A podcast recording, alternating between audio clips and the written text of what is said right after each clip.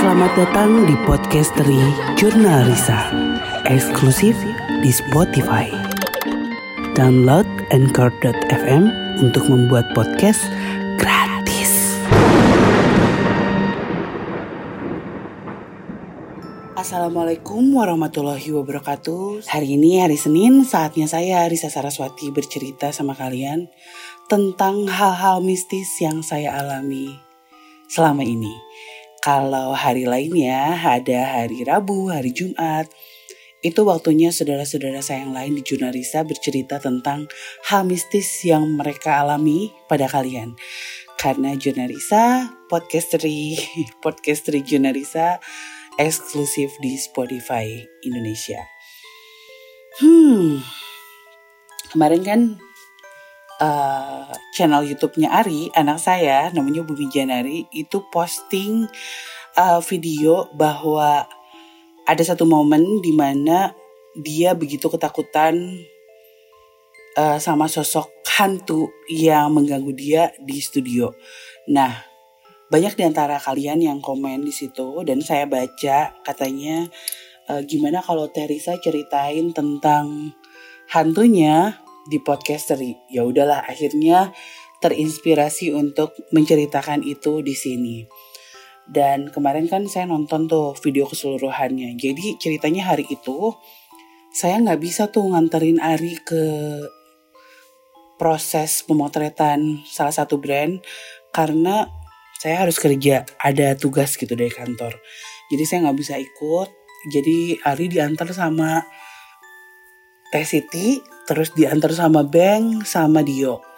Nah, kemarin tuh saya ngeliatin videonya kayak gimana dan ternyata kalau misalkan kalian ikut nonton juga di situ ada satu momen di mana Ari tuh pas di mobil ngomong aki-aki aki-aki kalau misalnya kalian nggak tahu arti aki-aki itu artinya kakek-kakek gitu dan entah ini kebetulan atau enggak tapi sosok yang dia lihat di studio fotonya itu aki-aki juga gitu.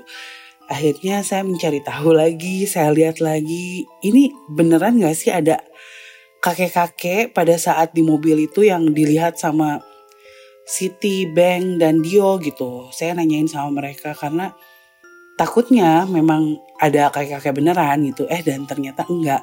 Ari itu cuma ngomong aki-aki, aki-aki dan yang lain tuh nggak lihat ada orang atau kayak kakek di pinggir jalan gitu dan akhirnya ya udah udah fix gitu. Apa yang dia lihat di jalan pagi itu membuntuti Ari ke studio. Jadi kalau misalkan kalian berpikir bahwa studio itu berhantu atau gimana oh ternyata enggak. Jadi justru sosok itu yang mengikuti Ari dan akhirnya sampai juga di studio. Jadi hari itu tuh ceritanya Ari diminta sama temen saya untuk jadi modelnya, model pakaian anak kecil gitu. Ya udahlah karena ini adalah pengalaman buat dia. Uh, saya izinkan dan lagian Ari tuh sering banget pakai baju dengan merek tersebut gitu. Jadi ya udahlah emang selain pengalaman juga memang anaknya juga setiap saat pakai baju itu. Jadinya saya setuju dan saya udah minta maaf dari awal kalau saya nggak bisa nganter. Jadi yang nganterin Ari adalah uh, teman-teman saya, saudara-saudaranya gitu dan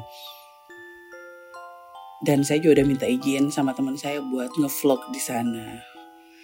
Saya pikir ya udahlah nggak akan ada yang aneh-aneh kan, cuman pemotretan biasa anak-anak kecil.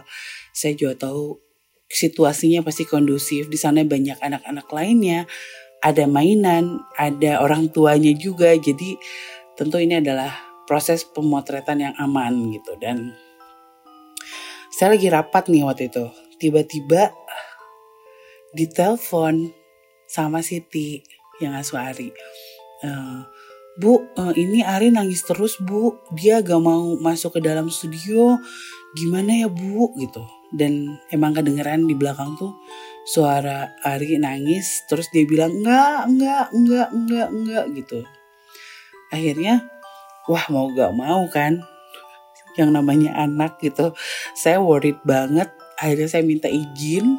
Pada saat itu walaupun masih rapat saya minta izin untuk uh, meninggalkan rapat buat nyamperin Ari. Takutnya ini sesuatu yang berbahaya lah buat dia gitu ya.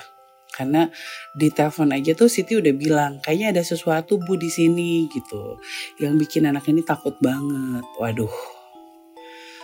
Ya udahlah akhirnya saya pergi ke sana dan ternyata di sana barengan saya nyampe sama Kakang. Jadi si Kakang juga merasa worried gitu sama si Ari dan kondisinya Ari. Akhirnya dia datang juga. Nggak tahu siapa yang suruh nggak tahu di telepon siapa mungkin Beng atau Dio akhirnya kita datang ke situ dan bener aja anaknya tuh lagi lagi duduk dengan pose yang sangat mengkhawatirkan itu wajahnya ketakutan dan dan dia seperti ya seperti ada sesuatu yang dia takuti pada saat itu. Saya lihat lihat ke kanan ke kiri saya nggak lihat apa apa sebenarnya pada saat itu. Lalu hmm, akhirnya si Beng cerita katanya gitu sempat hari itu pada saat itu jalan-jalan ke daerah Westafelnya uh, di dekat studio. Yaitu setelah dia bilang nggak mau nggak mau nggak mau dia jalan ke situ tiba-tiba dia jatuh. Jatuhnya tuh konon katanya sih kayak yang di toyor gitu kayak yang di dibikin jatuh dan itu nggak terjadi sekali itu terjadi dua kali. Anaknya bukan nangis karena kesakitan tapi dia ya gitu lebih nangis karena takut. Itu bikin saya naik pitam dong. Ya ya ampun ini udah membahayakan anak gue gitu. Dan dan mereka yakin kalau Ari itu nggak jatuh karena kepleset atau gimana. Tapi seperti ada sesuatu yang dorong dia dari belakang. Itu yang bikin saya bete banget. Akhirnya mau gak mau saya ini kayak menerawang lah mencari tahu. Dan yes ternyata benar saya melihat ada sosok laki-laki tua alias aki-aki itu pada saat saya lihat itu dia berada di sekitar toilet. Uh, tepatnya di sebelah wastafel yang tempat Ari jatuh katanya. Uh, dia ada di sana dan dia kelihatan takut karena ya ternyata dia dilihat oleh saya gitu dan mungkin pada saat itu ada kakang juga. Kakang kan kalau lihat yang begituan dan mengganggu orang tuh dia agak emosian kan. Jadi kami memelototi dia gitu dan dan saya bertanya sama dia kenapa kamu ada di sini? Lalu dia bilang saya ini pakai bahasa Sunda ya. Saya suka sama anak itu karena anak itu bisa lihat saya kata gitu. Oke, okay? tapi kamu yang bikin dia jatuh. Bukan, bukan, bukan saya. Iya, tapi anak saya takut banget loh melihat kamu ada di sini. Mungkin itu yang bikin dia jatuh karena ketakutan jadi kepleset. Tolong atuh jangan deket-deket sama anak saya dia mau main sama teman-temannya jangan diganggu. Bukan, bukan saya, bukan saya. Wah, kacau. Kesal kan karena biar bagaimanapun kadang-kadang mereka atau yang kalian sebut hantu itu kadang-kadang manipulatif gitu. Mereka bilang enggak padahal iya, mereka menceritakan sesuatu yang mengkhawatirkan padahal ternyata bohong gitu. Sering kayak gitu. Makanya saya nggak bisa langsung percaya bahwa ada sesuatu yang hal yang mereka omongin sama kita gitu. Yang belum tentu benar. Ya itu sering manipulatif gitu. Tapi si kakek-kakek ini sosok kakek-kakek ini tuh kelihatan kayak benar benar saya nggak ganggu. Saya nggak ganggu anak anak itu saya nggak ganggu. Yang ganggu bukan saya. Deng. Ya dari situ langsung dong saya kaget, kacau dan saya tanya lagi siapa yang ganggu. Itu katanya itu. Dia tidak menyebutkan apa-apa. tapi dalam bahasa Sunda ya eta eta gitu dan dia menunjuk ke arah atas jadi memang agak terbuka di dalam studionya itu uh, ada maksudnya di dekat toilet itu ada ada bagian terbuka dan dia menunjuk ke arah atas itu betapa terkejutnya saya ketika saya melihat sosok perempuan besar yang sempat saya ceritain sama kalian yang saya lihat di kamar. Yang dia bilang jangan ganggu anak saya. Ingat nggak? Coba kalian dengerin lagi podcast tari saya sebelumnya. Di situ ada saya bercerita tentang hantu anak kecil yang bermain sama Ari dan di situ ada ibunya. Dan ternyata itu. Saya melihat sosok itu lagi.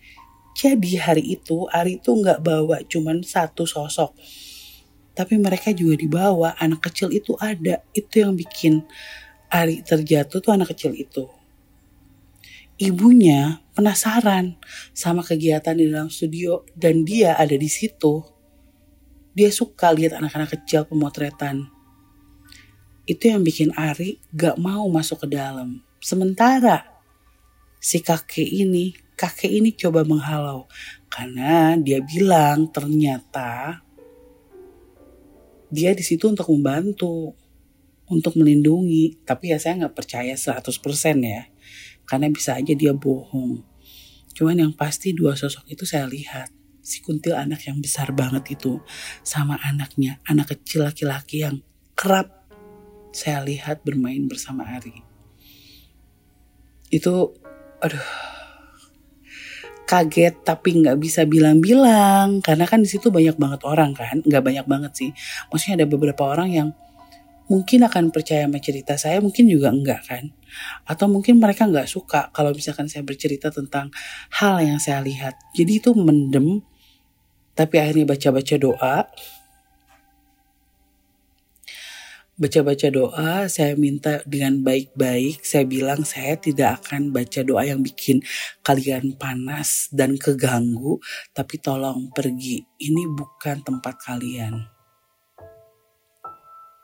Perempuan itu nggak berkata-kata, karena seolah-olah memang ya pernah ada perjanjian gitu, jangan datang atau jangan mengganggu, maka saya tidak akan mengganggu. Mungkin dia juga tahu akan hal itu yang dia lakukan adalah dia segera pergi les hilang.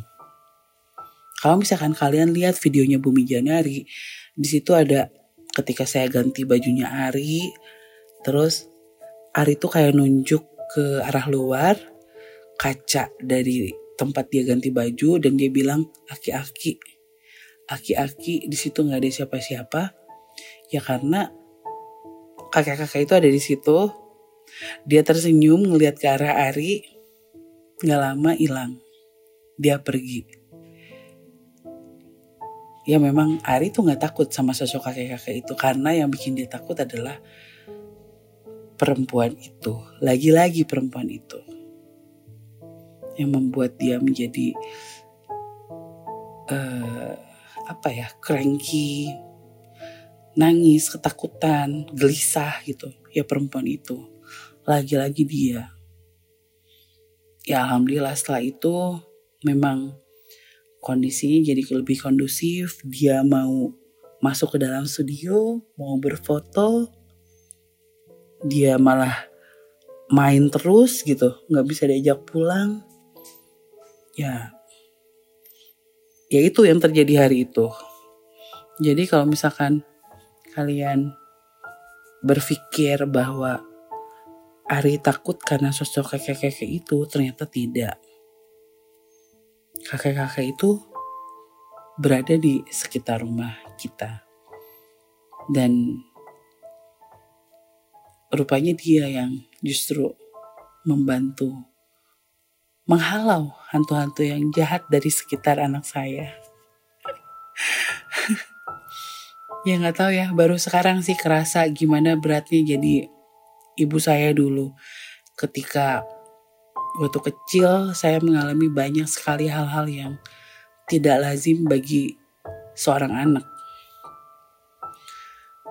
Saya ngerti banget sekarang ketika Mama saya dulu sampai pingsan-pingsan ketika tahu bahwa saya anaknya bermain dengan hantu, bersahabat dengan Peter CS.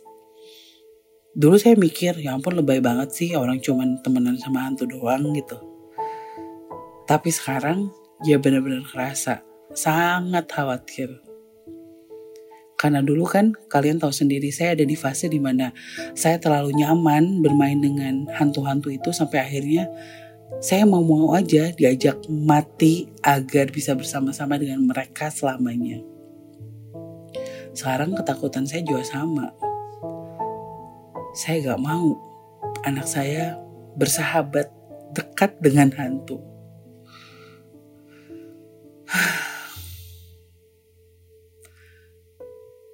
Tapi semua orang bilang butuh proses untuk ke situ. Lagian anak sosial Ari ya belum bisa kita direct, belum bisa kita kasih tahu. Suatu saat dia akan paham. Yang bisa saya lakukan sekarang hanyalah coba menjaga dengan baik, coba menghalau yang buruk-buruk, dan berharap tidak ada lagi yang lainnya yang jauh lebih buruk daripada yang selama ini mengganggu Ari mendatangi anak itu. Ternyata memang berat memiliki anak yang sensitif terhadap mereka. Tapi dia sudah bisa membedakan mana yang baik, mana yang tidak baik. Buktinya kepada kakek-kakek itu dia tidak merasa takut. Tapi kepada perempuan itu dia sangat ketakutan. Karena memang seperti itu adanya. Perempuan itu mengerikan.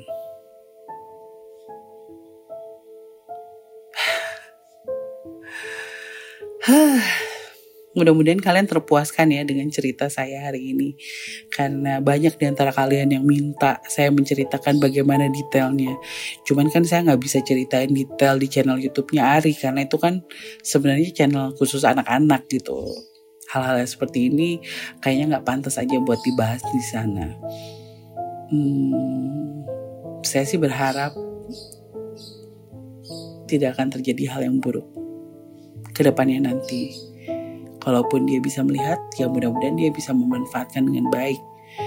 Bukan malah terlalu larut ke dalam kemampuannya. Dari pas hamil juga saya udah sadar betul. Kayaknya anak ini sensitif deh. Karena saya kan walaupun gak terlalu sering in frame di jurnalisa pada saat hamil, tapi saya sebenarnya ada di lokasi. Dan setiap akan ada sosok yang datang, entah kenapa anak ini selalu menendangi perut saya lebih kencang. Seolah-olah ngasih tahu ibunya bahwa ada sosok yang akan datang mendatangi kami. Jadi dari dulu tuh udah feeling ini kayaknya bakal sensitif banget deh. Bahkan saudara-saudara saya kayak Jeffrey gitu dia bilang ini anak sensitif banget, ini anak sensitif banget. Itu pas dalam kandungan ya. Begitu lahir si Jeffrey juga bilang ini anak sensitif banget nih, gitu terus. Saya nggak percaya sampai akhirnya saya mengalaminya gitu. Ini bukan kejadian pertama, beberapa kali. Bahkan dari saat dia masih berumur beberapa bulan itu masih bayi banget. Dia udah sangat peka Mungkin juga kalian udah pernah dengar podcaster sebelumnya saat dia didatangi oleh Asih. Uh, anak ini sudah sangat peka. Saya sih berharap saya nggak terlalu stres bisa membimbing dia dengan baik. Dulu saya dibimbing sama kakek. Ya mudah-mudahan saya sekarang bisa membimbing Ari supaya suatu saat dia bisa menerima kemampuan ini. Mungkin banyak di antara kalian berpikir, wah keren banget dong, pasti uh, jadi jago untuk melihat hantu dan lain-lain. Percayalah ini adalah sebuah tekanan karena sesungguhnya apa yang kami miliki ini, saya dan keluarga saya miliki ini bukan hal yang mudah untuk dihadapi. Butuh waktu berbelas tahun untuk akhirnya bisa berdamai dengan kemampuan ini. Dan saya berharap suatu saat kelak Ari bisa berdamai lebih cepat, tidak membutuhkan waktu berbelas tahun untuk menerima keadaan ini, untuk menerima kemampuan ini. Ya, mudah-mudahan kalau laki-laki lebih lebih lebih apa ya lebih nggak penakut. Karena saya harus berdamai dengan kemampuan itu ya karena saya memang anak yang penakut banget. Mudah-mudahan dia bukan anak yang penakut. Dan mudah-mudahan tidak ada hantu-hantu lain yang iseng yang bikin dia nangis yang bikin dia cranky. Ah tidak aduh terima kasih sudah mendengarkan podcast hari ini Mudah-mudahan ini juga jadi pembelajaran buat kalian yang ternyata punya adik atau punya anak atau bahkan diri kalian sendiri uh, punya kemampuan yang sama seperti saya, seperti saudara-saudara saya, seperti Ari. Hal yang paling um, bisa paling mudah kalian lakukan adalah kalian bercerita apa pun itu kesulitan saya buat Ari sekarang karena dia belum bisa bercerita, dia belum bicara banyak. Jadi saya hanya menebak-nebak dan melihat langsung gitu. Tapi kalau kalian mengalami hal seperti ini, adik kalian, anak kalian, ajak mereka bicara, dengarkan. Mendengarkan adalah hal yang sangat berharga untuk kami. Karena sering kali orang-orang seperti kami merasa tidak nyaman ketika semua orang tidak mempercayai, ketika semua orang menjudge sesuatu yang membuat kami merasa semakin terpuruk. Ha, terima kasih sudah mendengarkan podcast dari Jurnalisa hari ini. ini nggak serem-serem banget, tapi ini adalah ya share, share dari seorang ibu untuk kalian yang uh, mungkin punya pengalaman sama.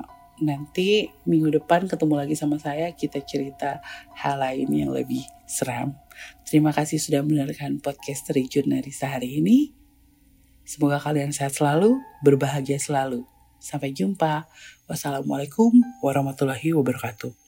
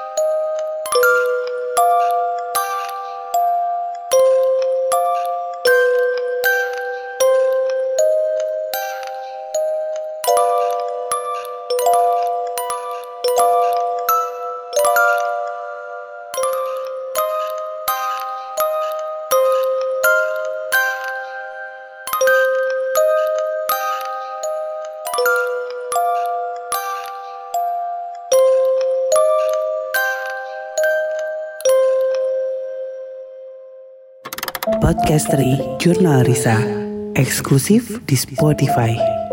Download Anchor.fm untuk membuat podcast gratis.